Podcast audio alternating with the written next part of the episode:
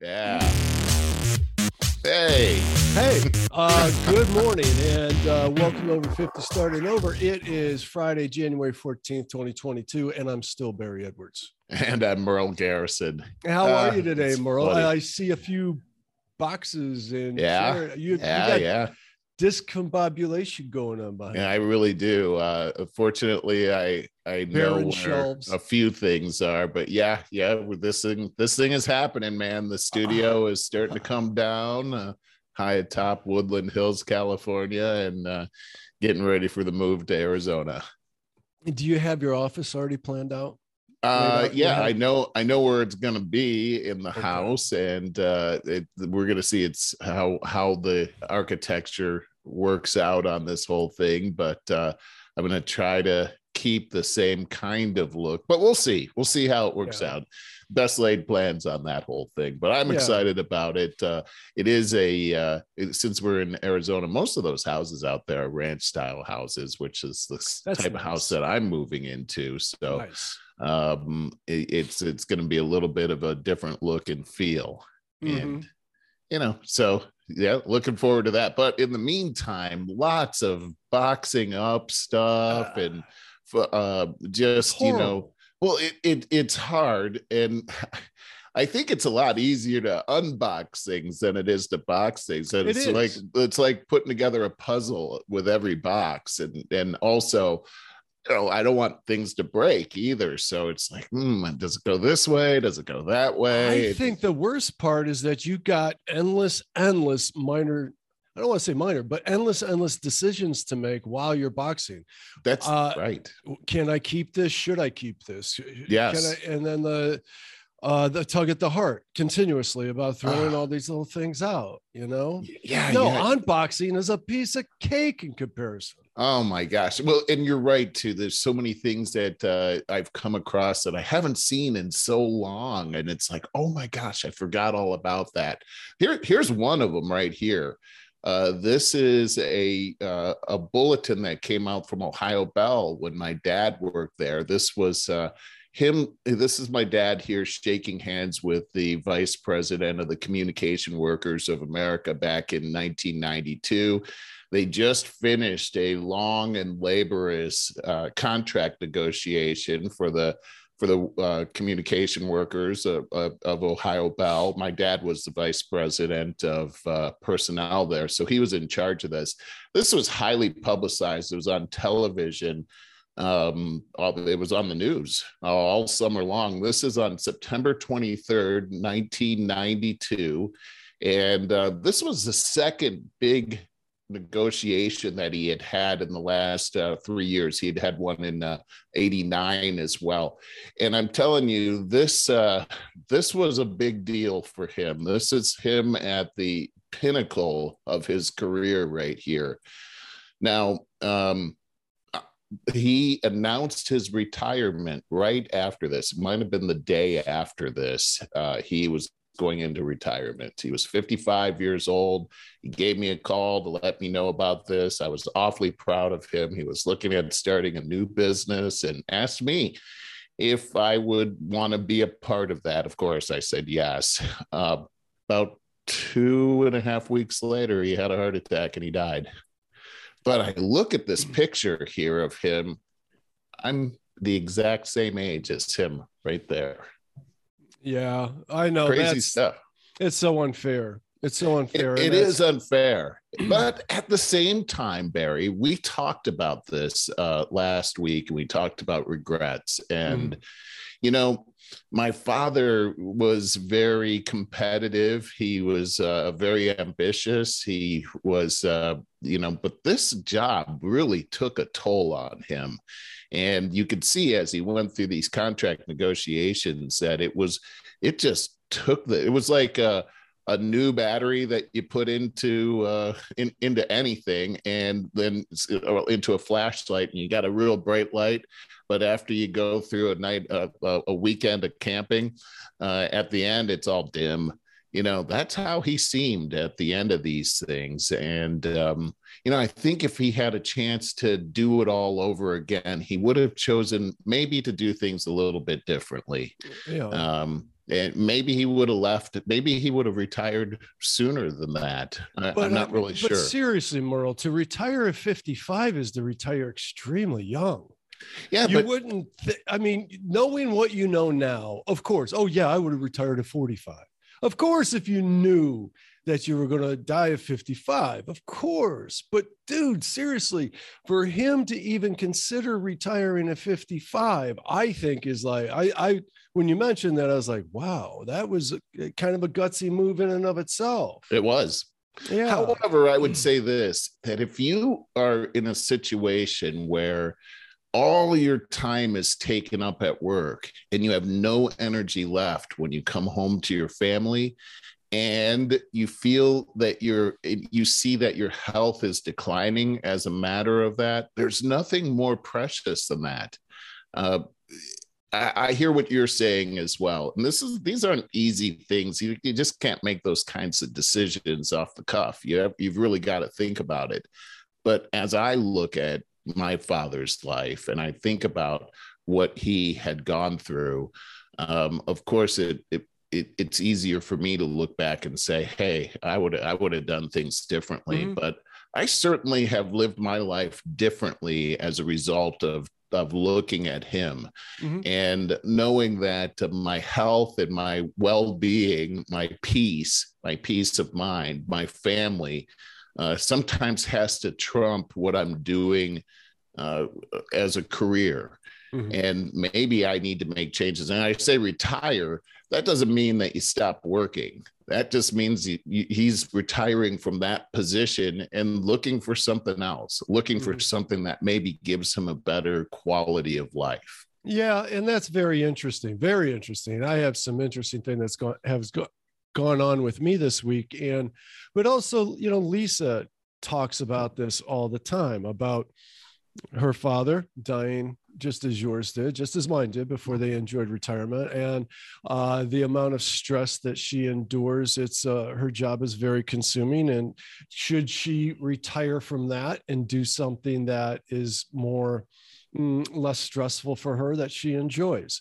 That's something that uh, her and I discuss all the time. Myself, I, I always preach about doing what you enjoy. And I've had the good fortune of being able to go through college, pursuing what I'm best at and what I enjoy, and having made a lifetime career out of that. I feel Yeah. very, very blessed about it You are. and doubling down on that, Merle, I've been, and I've mentioned this to some extent in the recent past, that uh, I've been putting out feelers for remote work, uh, different, whether it's contract work or whatever, and in different regards, where I've, you know, I've just always thought about it because being my a business owner on my own for the last 30 years, there's a lot that I do every day that I hate. Uh, that the bureaucracy that comes with it, the business development that comes with it, and paperwork and different things like that. What do I love? I love two things equally, and that's the content marketing that that promotes a, a business, increases its SEO, and in turn, it- it's part of a lead generation program Mhm, and it's building the business in that regard via online marketing. The other thing that I love is the graphic design, the branding of things via visual graphic design. And so I've been pursuing senior graphic design positions and content marketing uh, positions too. And I just had an, my first corporate interview in 30 years yesterday. Really? Yeah. How, and- how, how'd you feel? Oh, I was very well prepared. And that's actually something that I wanted to talk a- a little bit about to benefit our audience. Uh, Lisa had me so overly prepared, uh, but I'm very well prepared for future uh, subsequent interviews with this Right. company. Uh, so this was with the initial recruiter. And it was a, a canned interview that uh, a lot of uh, ambiguous questions like, how do you handle ambiguity? That was the question. I was like, wow, that spans quite a bit. But uh, I ended up saying that I I view it from uh, putting myself in the position of my career. I would say ambiguity to me means when I don't get the results that I'm looking for from programmers that I am bringing on in my team or another team member, then I know that it's because I didn't communicate the goals well enough. I was ambiguous. So mm-hmm. that's all I can mm. control. Mm. And so I need to tighten up those things. If it's me not knowing what is expected of me from a client or something, then I have to ask more questions. And uh, and if I'm not getting answers, if it's still ambiguous, then I have to define it for myself, and we'll see how we go from there. I've been in all of these circumstances, so I'm not blowing smoke.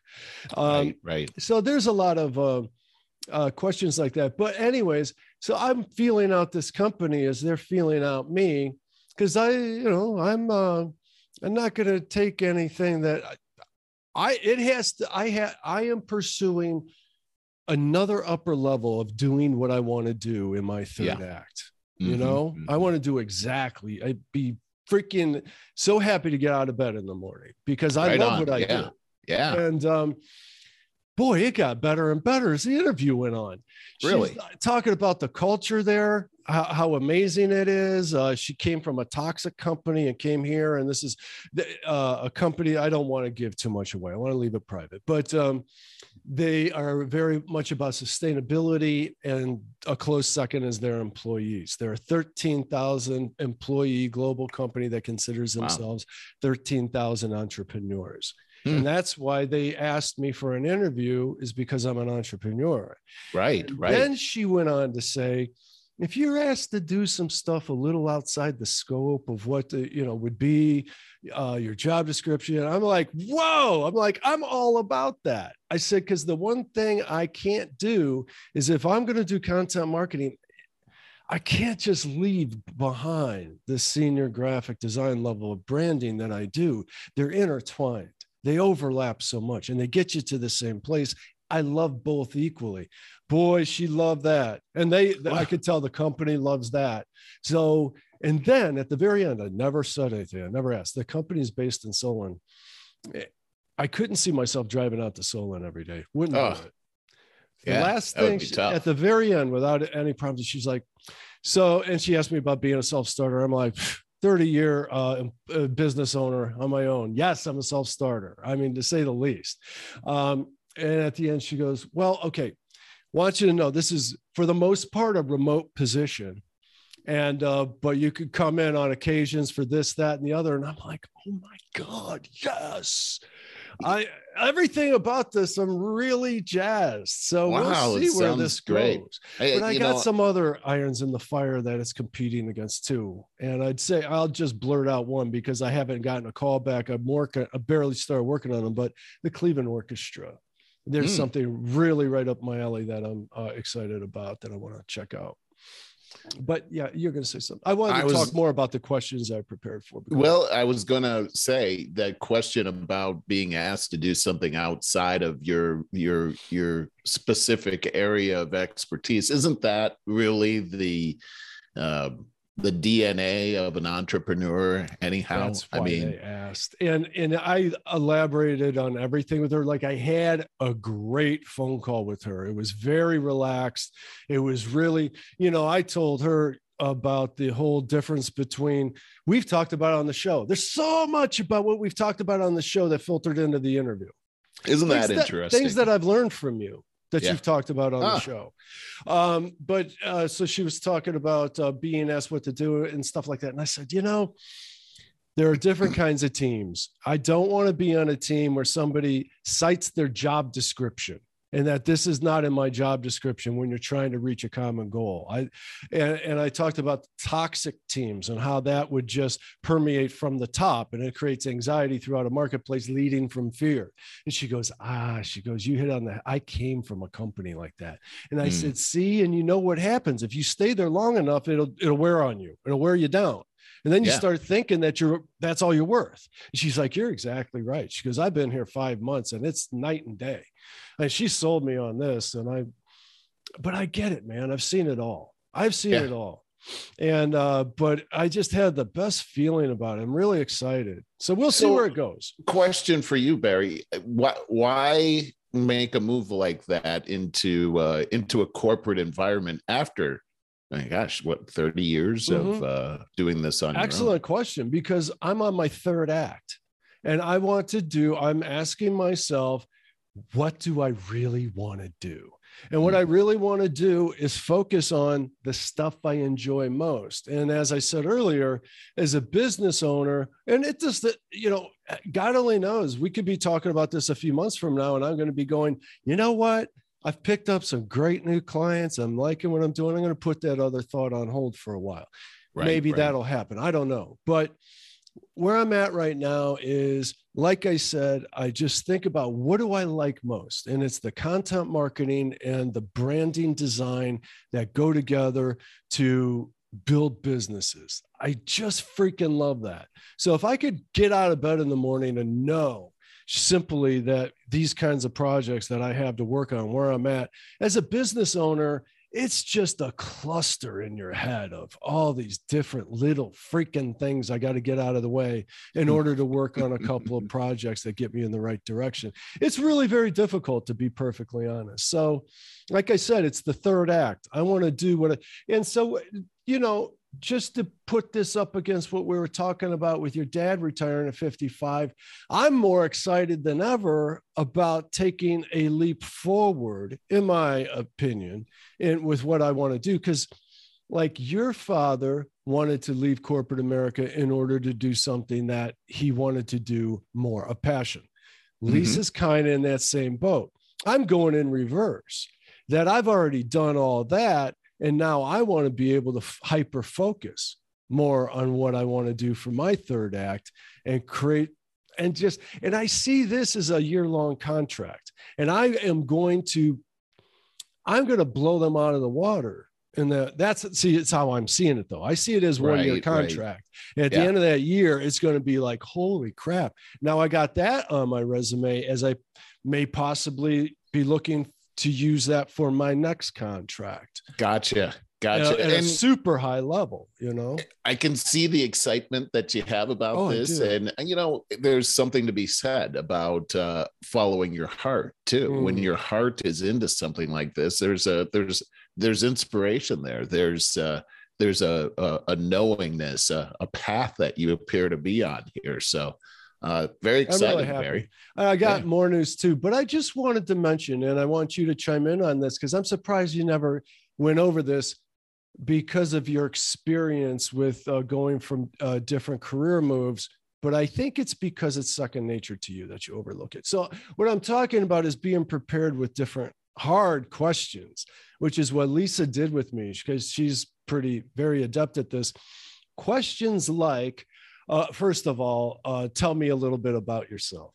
Dude, if you're not prepared for that little story, you're going to be buddy, buddy, buddy, buddy, fumbling yeah. your way through that. And that there's nothing attractive about fumbling your way through that. So be prepared with well that. that's your elevator pitch you know you're what i'm saying is uh, right. that right. that's uh, that's the thing that you can uh, either uh, keep very short, like on an elevator ride, or you can expand on. But that's the thing. You're right. You've got to have that down pat. If you don't have that, you're just womp womp you're out yeah. of there. Oh yeah it's just uncomfortable and when you're uncomfortable you make the other person uncomfortable everybody's right. uncomfortable bad right. interview.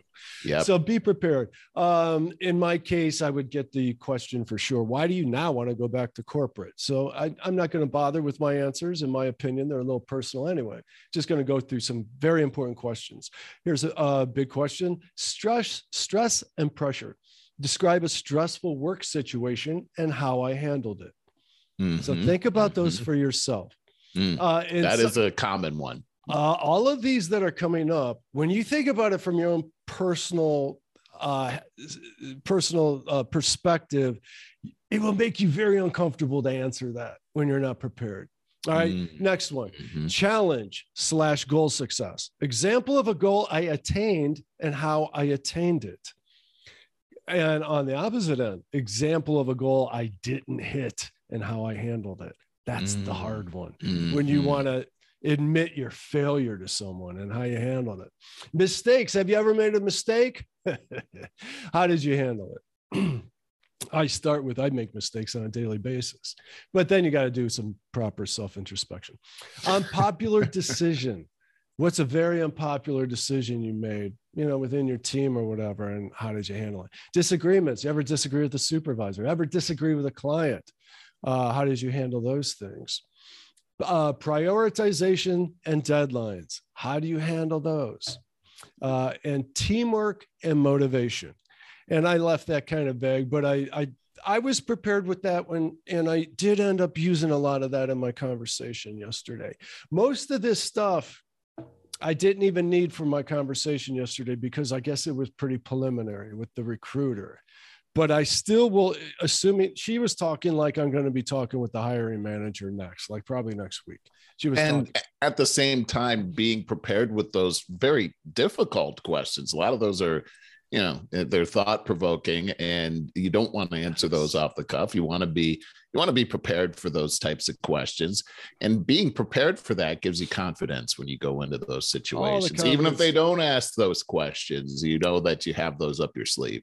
And and you hit the nail on the head because if you come into that with the confidence of knowing of that preparedness then you can have a very heartfelt conversation and it's comfortable. And they walk away from that feeling good about you because you were comfortable they were comfortable. Yeah. Like i said if you're nervous you're right. they're nervous Bad. And there's something to be said for being prepared for those types of questions coming into the situation, but it's a two-way street as well. I mean, you the interview, at least the way that I look at it, is that you're you're just as much interviewing them as they are interviewing you. Absolutely. And the the thing is, is that you don't want to be working for a company that oh surprise oh here's another surprise that you weren't prepared for because you didn't ask the questions on the front end Right. No, very true. And I was uh, getting more feedback about them than I ever thought I would and got really excited, uh, very pleasantly surprised. I, uh,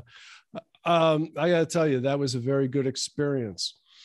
Some of those my... questions that you asked are questions that you can mirror back to them as well. Like, what, how do you handle ambiguity? How does the company, what's the company culture regarding that? What, what are some of the things that uh, you thought were the direction of the company but you found out that these decisions actually didn't work out those are those are good questions to understand how they mitigate through problems because you know, depending on your style, you really want to know those things before you come into a situation. And then, just like on your own side, you make mistakes. Companies are made of people who make mistakes. And yeah. it's interesting to understand how they do this. You know, a great attitude that you and I both have is we can learn from mistakes, but not every culture looks at it that way. That's very interesting. That was really good advice. And I'm going to uh, most certainly assuming I get the next uh, round of interview with the hiring manager, I'm going to take your advice because, uh, like the question, as you said, as you brought up, like the question about ambiguity, that did leave a hint about the culture like they're mm-hmm. they're basically saying, "Hey, man, we could be pretty ambiguous here. Right? Uh, how do you handle that?" So yep. it's like you're right. Turn that back on. No, how do you handle to. that? No, I'm going to. That's really good advice. Yeah, yeah. I had, and you uh, want to be you want to be diplomatic about how you do. Like you wouldn't want to say it the way I just said it, but yeah, you're right. Diplomacy we, is. Her everything. and I had a bit of a conversation about that, and that's where it led to teams. Like if you have a team of solid people that aren't pass the buck and throw you under the bus type people, you got people that pick up the slack that are like, mm-hmm. I got your back. I want to impress you next time that we talk with my end of things, you know, that kind of stuff. Like yeah. you want to impress each other. You don't want to let yep. your team down. You've you've used those exact words in the in the past. I don't want to let my team down. That's right. the kind of team I want to be on. And that's another thing is I spend too much time alone. When I talk about working on teams, they're too few and far between. And I want I want to that. Yeah. work with more teamwork at this point yeah. in my life because mm-hmm. it's motivating. It gets you out of bed in the morning. It's fun. it, it really is. Mm-hmm. I uh I was uh just it's funny. I was going through a lot of my stuff, and uh, I found uh, this uh, uh award that I had won back in high school, my senior year. We won the uh, 3,200 meter relay, the two mile relay, and I was on that relay team. And uh, I still have that award. and this was uh, this was for the suburban league championship but i just started to think back on how fun it was as compared to it, it's great winning the 800 meter relay i i uh, that was a race that i ran many many times but winning that with three other guys yeah. There was there just being a part of that team. that. Yeah it's tripled. just, the, the whole effect is tripled. Yeah yeah. It's, it's, i'm getting goosebumps thinking about it. And, it, and that was like what 40 years ago? Uh, but still it seems like yesterday. And and in business it's the same thing. It's funny how sports and business uh, can very much have uh, similar experiences. Oh, dude, that's so underestimated, especially today in the age of helicopter parenting and participation trophies, is how sports in high school will teach you adversity. It teaches Absolutely. you it, it teaches you how the hard work pays off in the end. It teaches you how to win and lose. You know, I just want to bring this up, and I'm not trying to veer off too far here, but something that I learned in football that has, again, just to your point, uh, they used to drill this into our heads was that you have to play in the moment. And if you are thinking about the last play, whether it was good or bad, but in yes. in particular, they were really focusing on bad. Say you got burnt uh, by your opponent you on the last play. In football, in the NFL, they talk about that mostly with cornerbacks. I was a they, cornerback. Oh, and, I didn't and know so, you were a cornerback. And yeah, so what would happen if you got burnt that. on that last play? They scored a touchdown on you. The guy got behind you and, and made that spectacular They're catch. Come back after galloped you. Galloped into the end zone. Yeah, and now they know that your head is you're you're condemning yourself you're beating yourself up. They're going to give you maybe a different look and come right at you again. Yeah. this is a lesson in life. You have to play in the moment. You have to get rid of what happened a moment ago and play in the moment. And that is such a metaphor for life. Uh, your your enemy can beat you that way. Your enemy is that's the strategy of any enemy any opponent any any um uh, competition that you have. It's so funny. I, I, in my career, so many times I, have there's I've, I'm in an industry. I've been in an industry where a lot of the same guys I compete against. We all know each other, and uh, it's kind of fun to, to the different com- com- competitions that we have. And sometimes I see the same looks, sometimes I see different looks. It's just like playing football. It's wow. the same thing that is cool. No, it, it's it's so. But in uh, your personal life as well. Yeah, it's so understated. The lessons that we can learn from sports to yep. apply it, and during our formative years. That's the important part. It is important. You're exactly yeah. right. So I had another great success story this week that is still unfolding. Uh, very exciting, and uh, you're going to to some extent recognize. Oh, I was going to ask you about this. Yeah. So, Syndicate of Sounds had a minor unveiling two nights ago. At um, this is the horizontal version and reversed out version of the logo that I did, and God, I can't tell you how thrilled they are. And I am as well. This is part of what I mean by I can't give up the design aspect, the visual design aspect of branding. I just can't. Mm-hmm, it's mm-hmm. a passion. And um, that's so, a, that's money right there. I'm telling you, the way that that looks, very very nice job. I I I didn't have a. I wanted to write something on Facebook about it, but I didn't have the right words in my head. But you know, I can remember going into um, music studios and like in a in like a record store or something where I'm outside, you hear it, but you go into that sound room and it's like quadraphonic sound all around it and it envelops you. That logo causes me to feel that. I, that's what I feel when I see that uh, your logo there. You did a great Thank job you. on that boy, if that is a great segue into the explanation of what took place on Wednesday night, um, I'm going to share this. So, at the Music Box downtown on the west bank of the flats, the Music Box is uh, how do I want to describe this? It's a nightclub. It's kind of like dinner, dinner theater. If you could see this, uh, a dinner theater nightclubish atmosphere, and um, they specialize in uh, doing very intimate uh, audiences, uh, and it'll be like. Uh, uh, mostly a baby boomer, boomer, crowd. You can see this stage right here, and you see the right. tables right here. Yep. And they have a lot of different rooms with a lot of, and this is the room that I was in the other night. Unfortunately, this is too small. This one's bigger, but you just see this stage really. But this is a big box of a room, and it was mm-hmm. built out to be particularly like this because it's about the best acoustical setting in Cleveland. And uh, this is where we had our little event on Wednesday, which, as it turns out, was specifically for friends and partners of the Syndicate of Sounds. So it was an introduction to us just so we can experience the product and tell people and start getting the word out. The big unveiling I didn't know this until Wednesday night. The big unveiling is February 4th, uh, Friday, and I will be there for that as well. That's where the logo will be debuted. It will be to the public and all of this. So, anyways, so I go into this place, see if I have another um, photo like that. Not that it matters. Yeah, here's one of the room again. Oh, that's the, yeah. that's the room we were in and um, there's six speakers lining the ceiling up there, the black area of the ceiling, all around mm-hmm. you.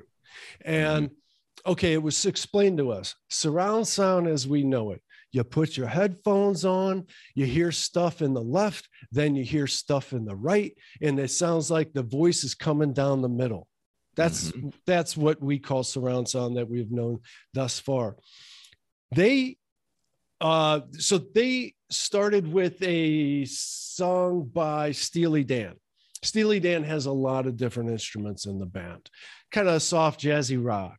So, good place to start. And they played it in the surround sound of their beautiful system, one of the best in Cleveland. And it's like, okay, okay. And then he says, and now this is with our proprietary new sound system from Syndicate of Sounds. And oh my God, Merle, all six of those speakers were playing different instruments coming out. Really interesting. Yes, it was amazing. So then they did the same thing. He's like, okay, let's uh, go with some super classic rock. Let's do the song Bad Company by Bad Company. And plays about the first 20 seconds in typical surround sound. Uh-huh.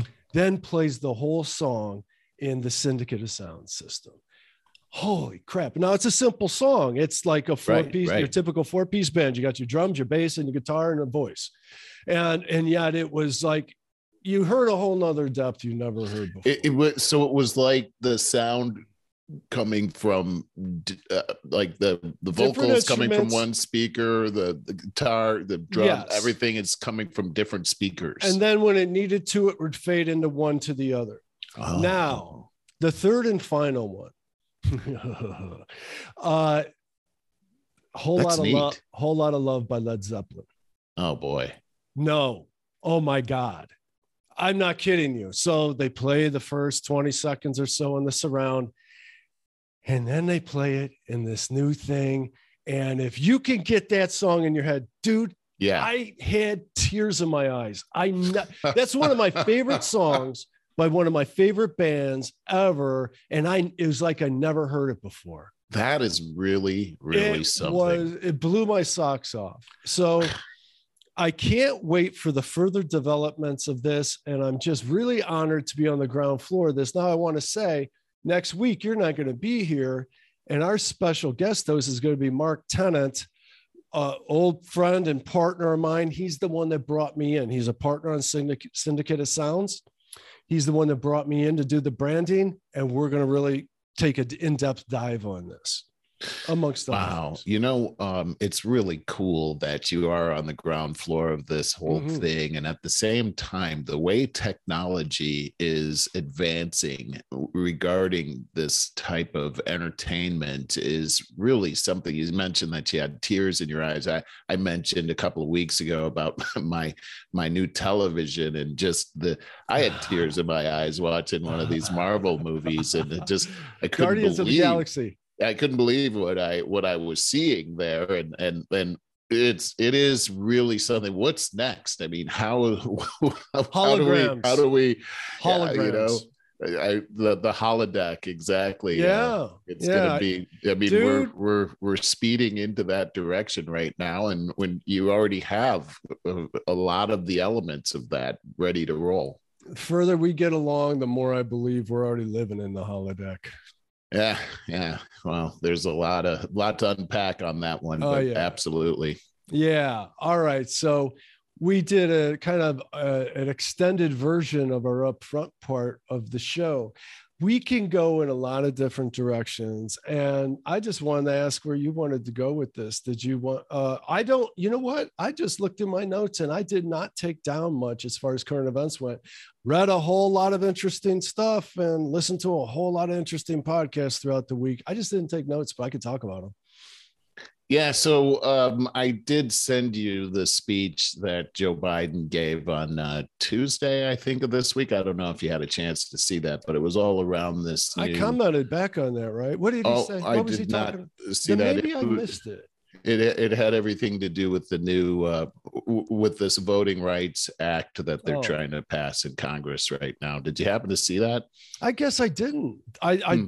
does not sound familiar. I think I totally missed it. Well, I mean, I know uh, what you're talking about. It's a bunch of crap.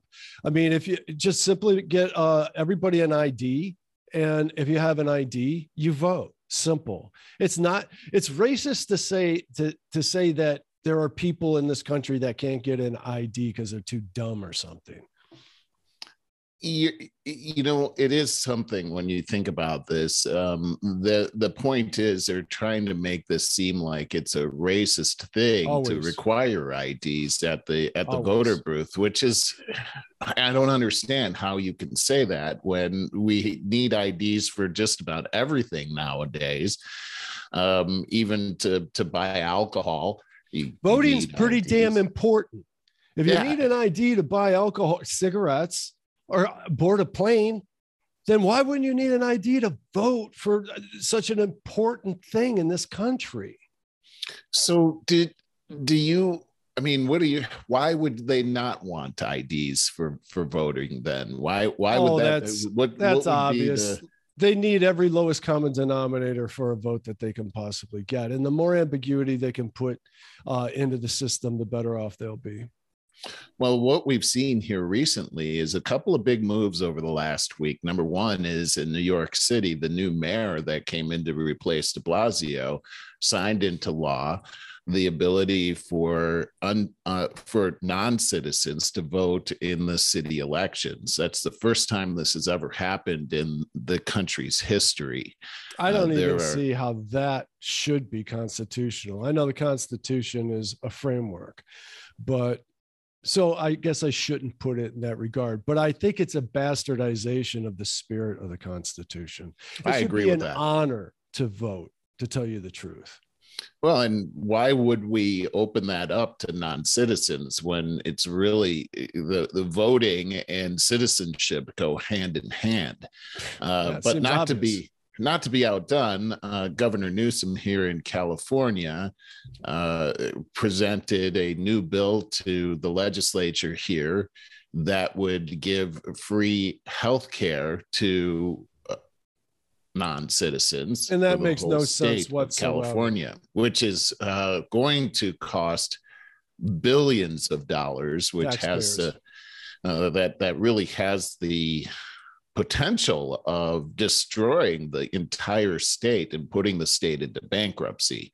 Um, and that has a domino effect on property values and business uh, value as well here in California. So, but with the legislature here in California being about 95% Democrat, and there are reasons for that not because that's that's representative of the state but the way that the state politics are run that's why it is the way it is. There's a good chance that this can happen. So now we go back to this voting act that we're looking at and you wonder well why would we not want to require id for the privilege to vote. And you can see here that if we're giving away, if we're just going to give away things as a party, then and and and you don't require ID to vote, then anybody can vote, whether they're citizen or non-citizen. So the other thing that this um, this act would uh, would uh, cause to happen is the mail-in voting would be a norm for all 50 states. No state would be in charge or have any control over what would happen during the election process. Even districts Senate districts, um, con- congressional districts would be at the control of the federal government.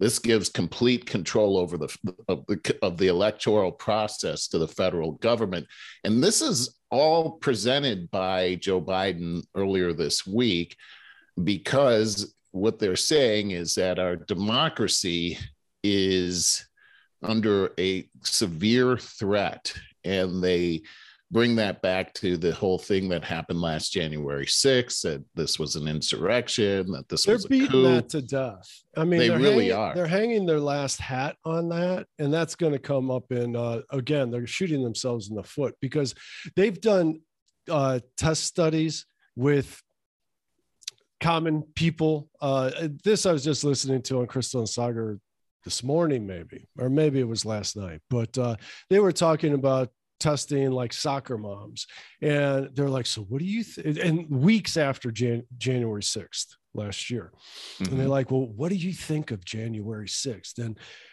long pause, and finally somebody says, "What about January 6th?" Not knowing, not putting it together. It, it means, are you paying attention, dude? Hello. You Yeah. there? Okay. Yeah. Um, not putting it together at all. January 6th is not registering to them. And, and yet the Democrats have been trying to turn this into both 9 11 and Pearl Harbor ever since it happened. You're and right. It's not registering with people.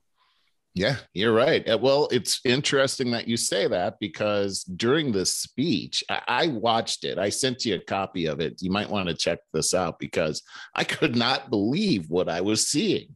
First off, it was a half an hour speech at a uh, at a college down in uh, in Atlanta, and uh, there was Joe Biden speaking. He had just visited the gravesite of Martin Luther King. You know, it's Martin Luther King Day coming up on Monday, and they wanted to have this vote on this Voter Rights Act on Monday in in in Congress. Uh, uh, obviously, because what they're equating this to is the the right to vote, and that black people have had their rights uh, suppressed to vote. Uh, and that's really the big point that they're making. Number one is a coup has happened, um, that uh, these powerful people are trying to take over America, and that Black people have had their their voting rights suppressed. And I got to tell you, Barry, I, I that narrative. I don't see that whatsoever. I'm not. Uh, I'm not seeing people- this at all. Most Uh, people don't see But it. during the speech, uh, to really drive it home, Biden says this. This is the quote: um, "Do you want to be this on the side of Dr. King or George Wallace? Do you want to be on the side of John Lewis or Bull Connor? Do you want to be on the side of Abraham Lincoln or Jefferson Davis?" Um, I mean, th- this is if you don't agree with this Voting Rights Act, Yeah, then racist. you are Jefferson Davis, who Yeah. Was the president of the Confederate government, or Bull Connor, That's who was thing. in charge of uh, uh, uh, public safety down in They're to- Alabama. He's the one that turned the hoses and the dogs on uh, on the Martin Luther King's protesters. they're tone deaf. They just don't realize this is falling flat, that it's not working. And uh, there's I they were talking again. They're thinking about putting Hillary back out there as a candidate for the 2024 election.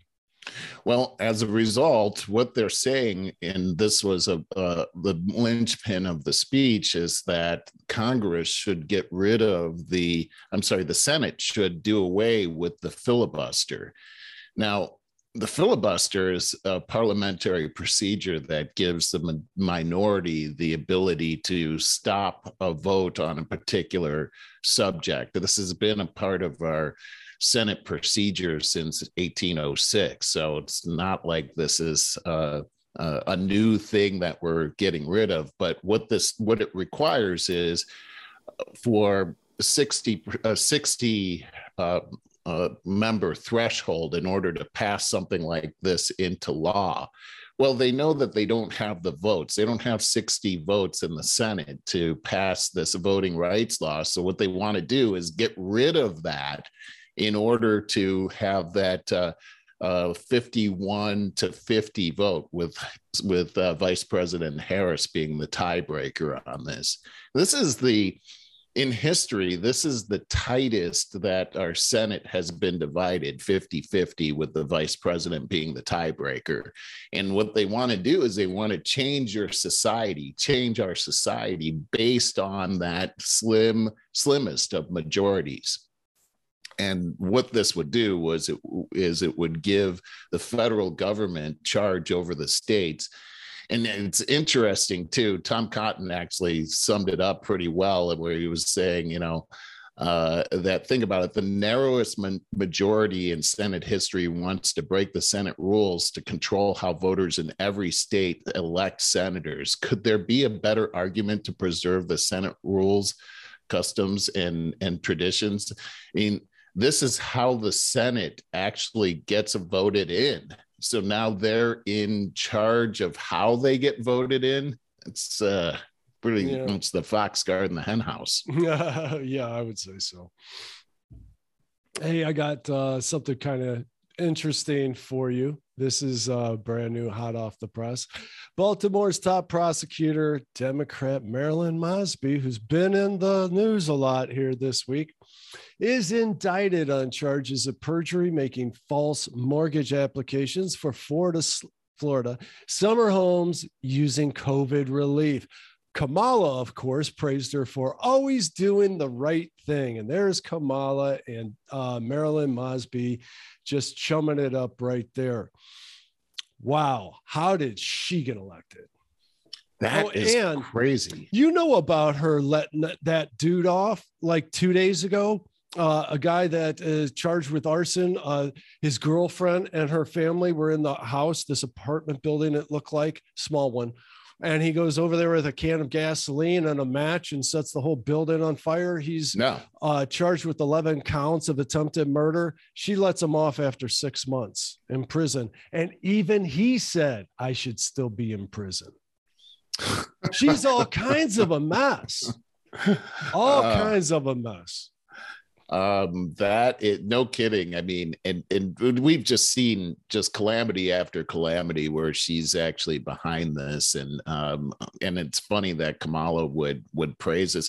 You know um we saw kamala on good morning america this past week where she was being questioned deer in the headlights. I mean she's just really that. uh struggling as a as a vice president I, I want to go back to that last story I was talking about because I hmm. actually had a couple other things to talk about on that. One is that um, so so this isn't going to happen.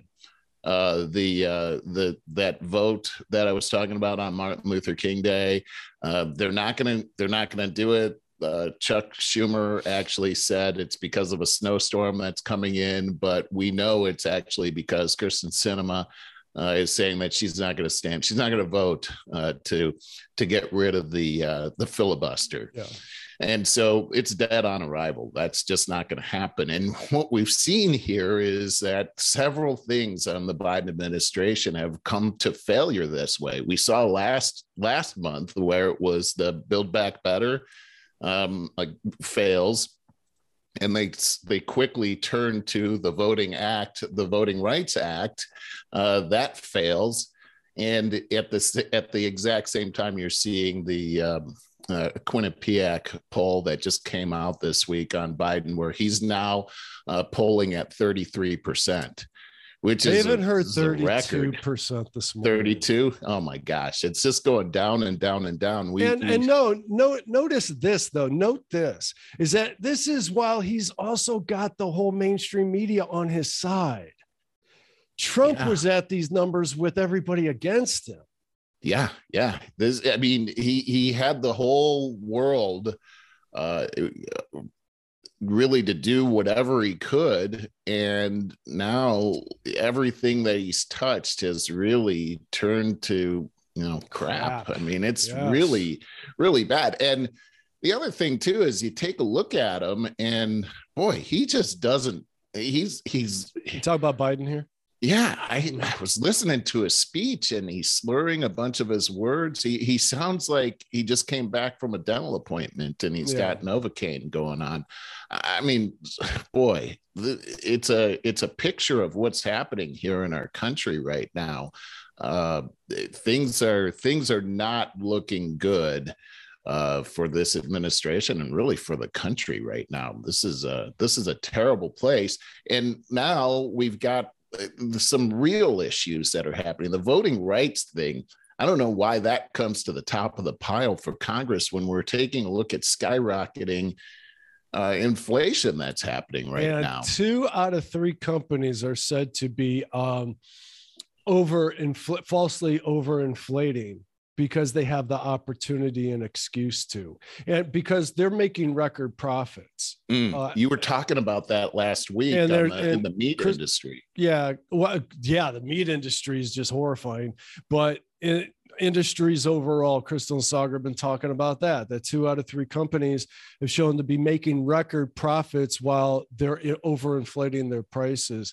And they interviewed, they had an interview. This is this morning. I was listening to it somebody representing um, the Fed. Uh, what do you call that? The bankers, all the, the bankers, Federal Reserve. Yes, yeah. somebody representing them, and they just kept hammering him about now. How can this be? How can this be?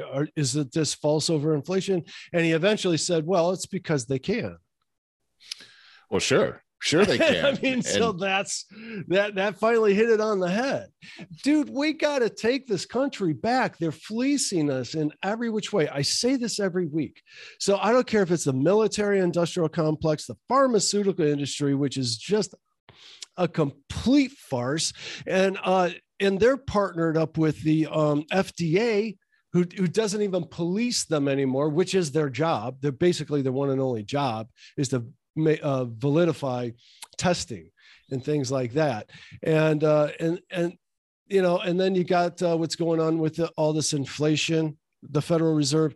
I got to tell you, I still believe that Bitcoin can straighten a lot of this out. I really do. But boy, oh boy, are you going to have all these bankers, the entire Federal Reserve, putting out so much misinformation about this, and and, uh, and also try to legislate against it. They'll do anything to stop Bitcoin, but it will take all the power out of their hands. And I think that, you know, it's kind of the way things have been going for a while with the internet. Uber, Uber privatized, made things independent. Airbnb, you know, which kind of screwed the taxi industry and different things like that, but it was better for the consumer. Airbnb, did the same thing to the hotel industry, but made things better for the consumer and average everyday guy. Things like this, they're all getting privatized. Boy, I'd like to see the banking uh, industry go this route for sure.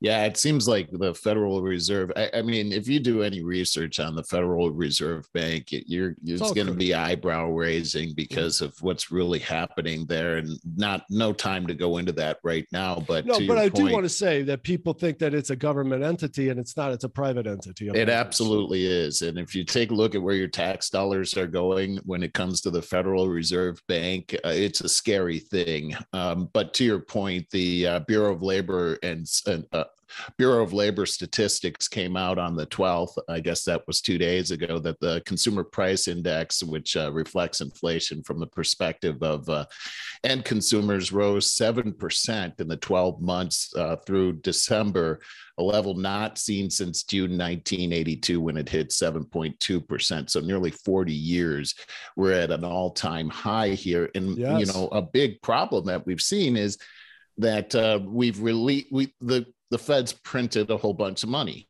And oh, they uh, do every that, day. What that did was, you know, they, they, they, it put a whole bunch of money into the uh, in into the public, and now, just like you're saying, these companies can raise prices because they know that money is out there and they're getting that money. It's a um, game. Here it is a game. And and they know this game. The feds knew this game. The our government knows this game. They know that this happens every single time that we do stuff like this. A big problem is i mean it goes back decades and decades where our money used our currency used to be backed by a gold standard. In other words you had a dollar in your hand that dollar was representative of gold that the government had in, in fort knox.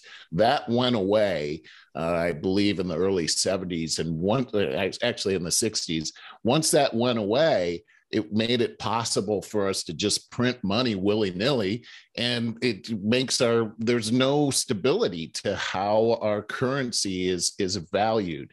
Here now it's only valued on our reputation as that's exactly right. That's and exactly boy, right. That's, that's why things can go up and down so yeah. quickly. Yeah and especially as you start seeing the presidential uh, um, you know, polls that are at 33%, there's that's a confidence here in in our country. It is. It is. Uh, here in California, I just see a report here that just came out that over the last 10 years, uh, our inflation rose 18%. 18% with the highest oh inflation oh in the cost of housing over the last 10 years uh, the cost of housing has gone up 59.8%. Oh my God. And, and what span of time? but 10 years uh, wow. Uh, so so and that's a lot of that is um, and that's only until 2000 uh, i mean 2020 so from 2010 to 2020 since then things have skyrocketed so things are, have gotten much much worse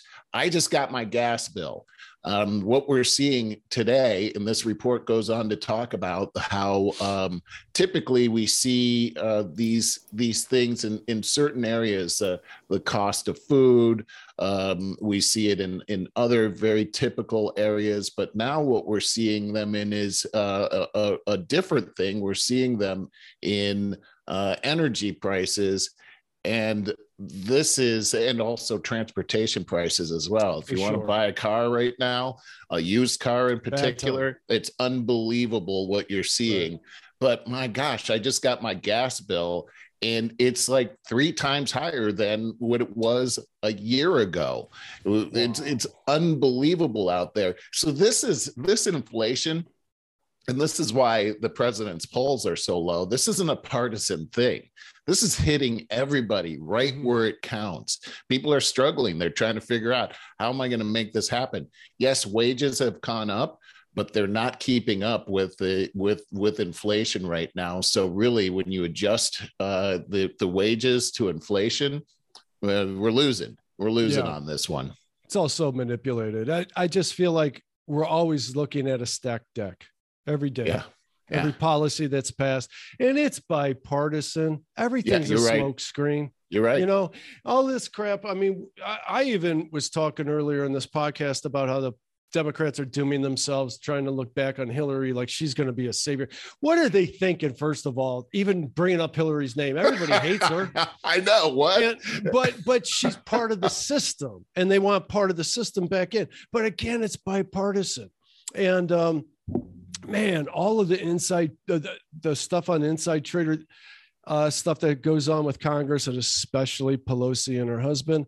But I was uh, very saddened to hear that Dan Crenshaw's name is on that list of uh, people in Congress that have been uh, capitalizing on making very aggressive stock purchases at advantageous times, outperforming the, even the hedge fund managers of Wall mm, Street. Mm.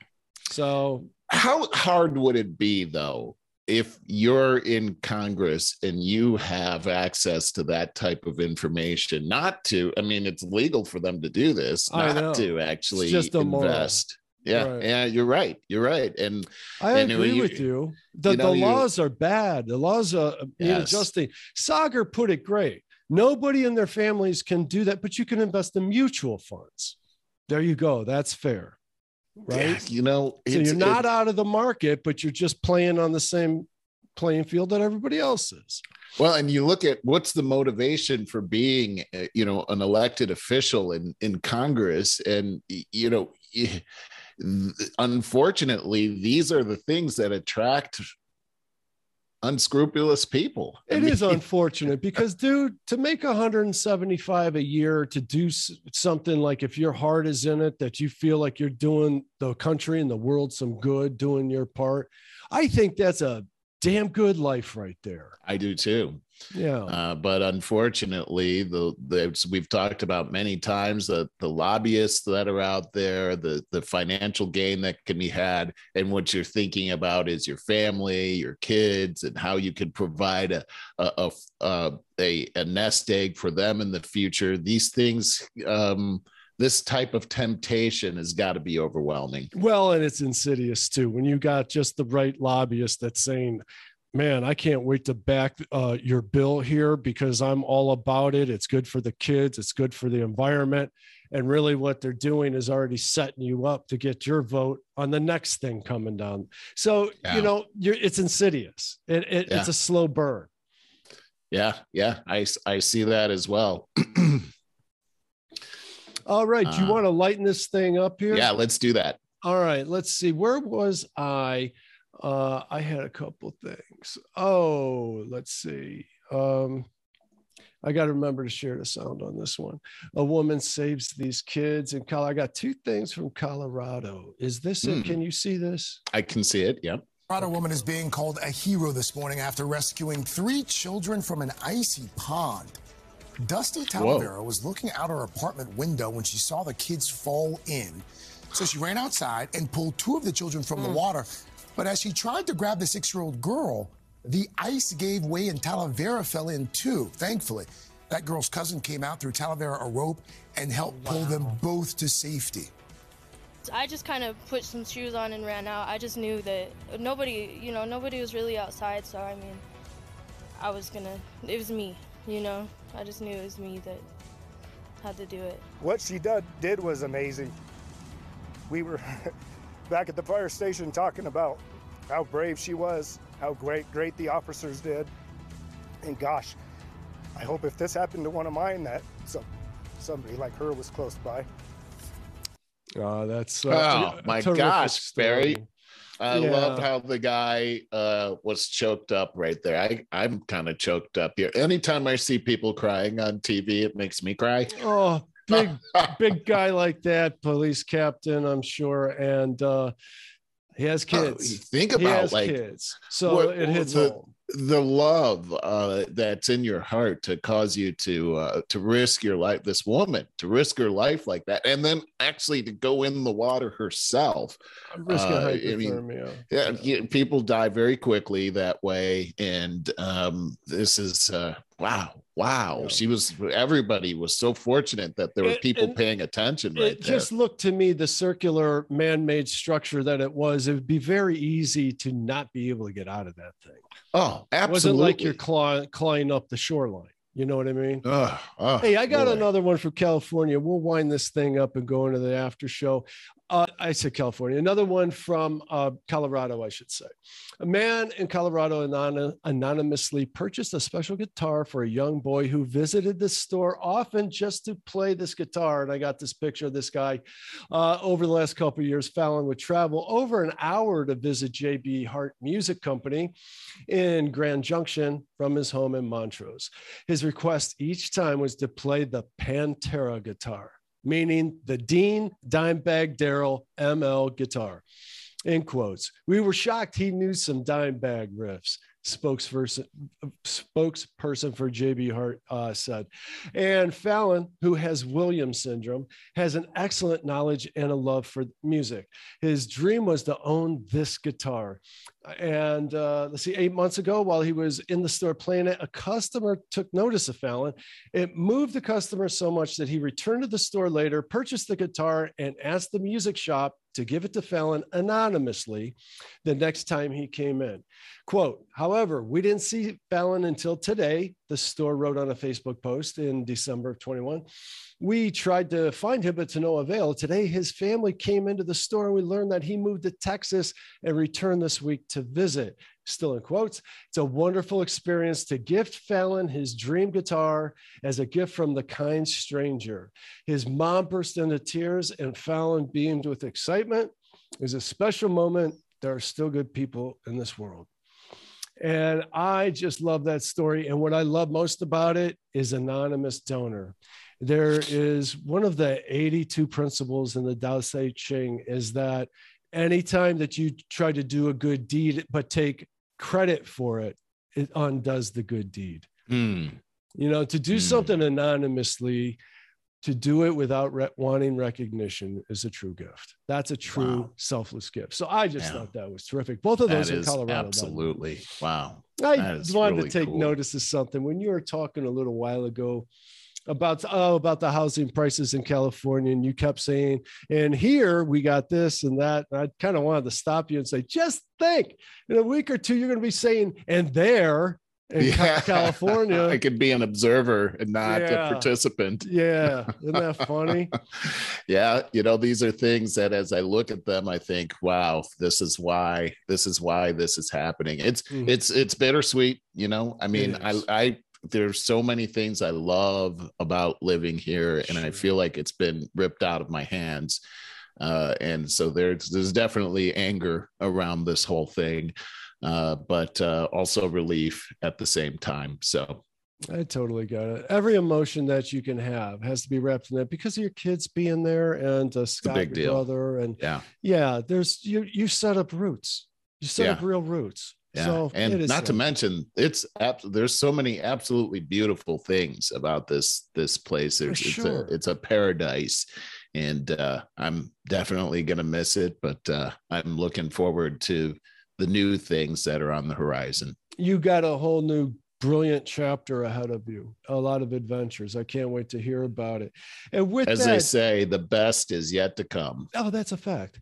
And with that, uh, do understand Merle's not going to be here next week, but we do have an action packed episode already in the works. So please join us. And uh, actually can't wait for Merle to be back in two weeks. It'll be very exciting. So catch that. And if you want to catch the after show, stay with us. If you're watching via YouTube, it'll come up. The, the link for it will come up, the little thumbnail right on your left there.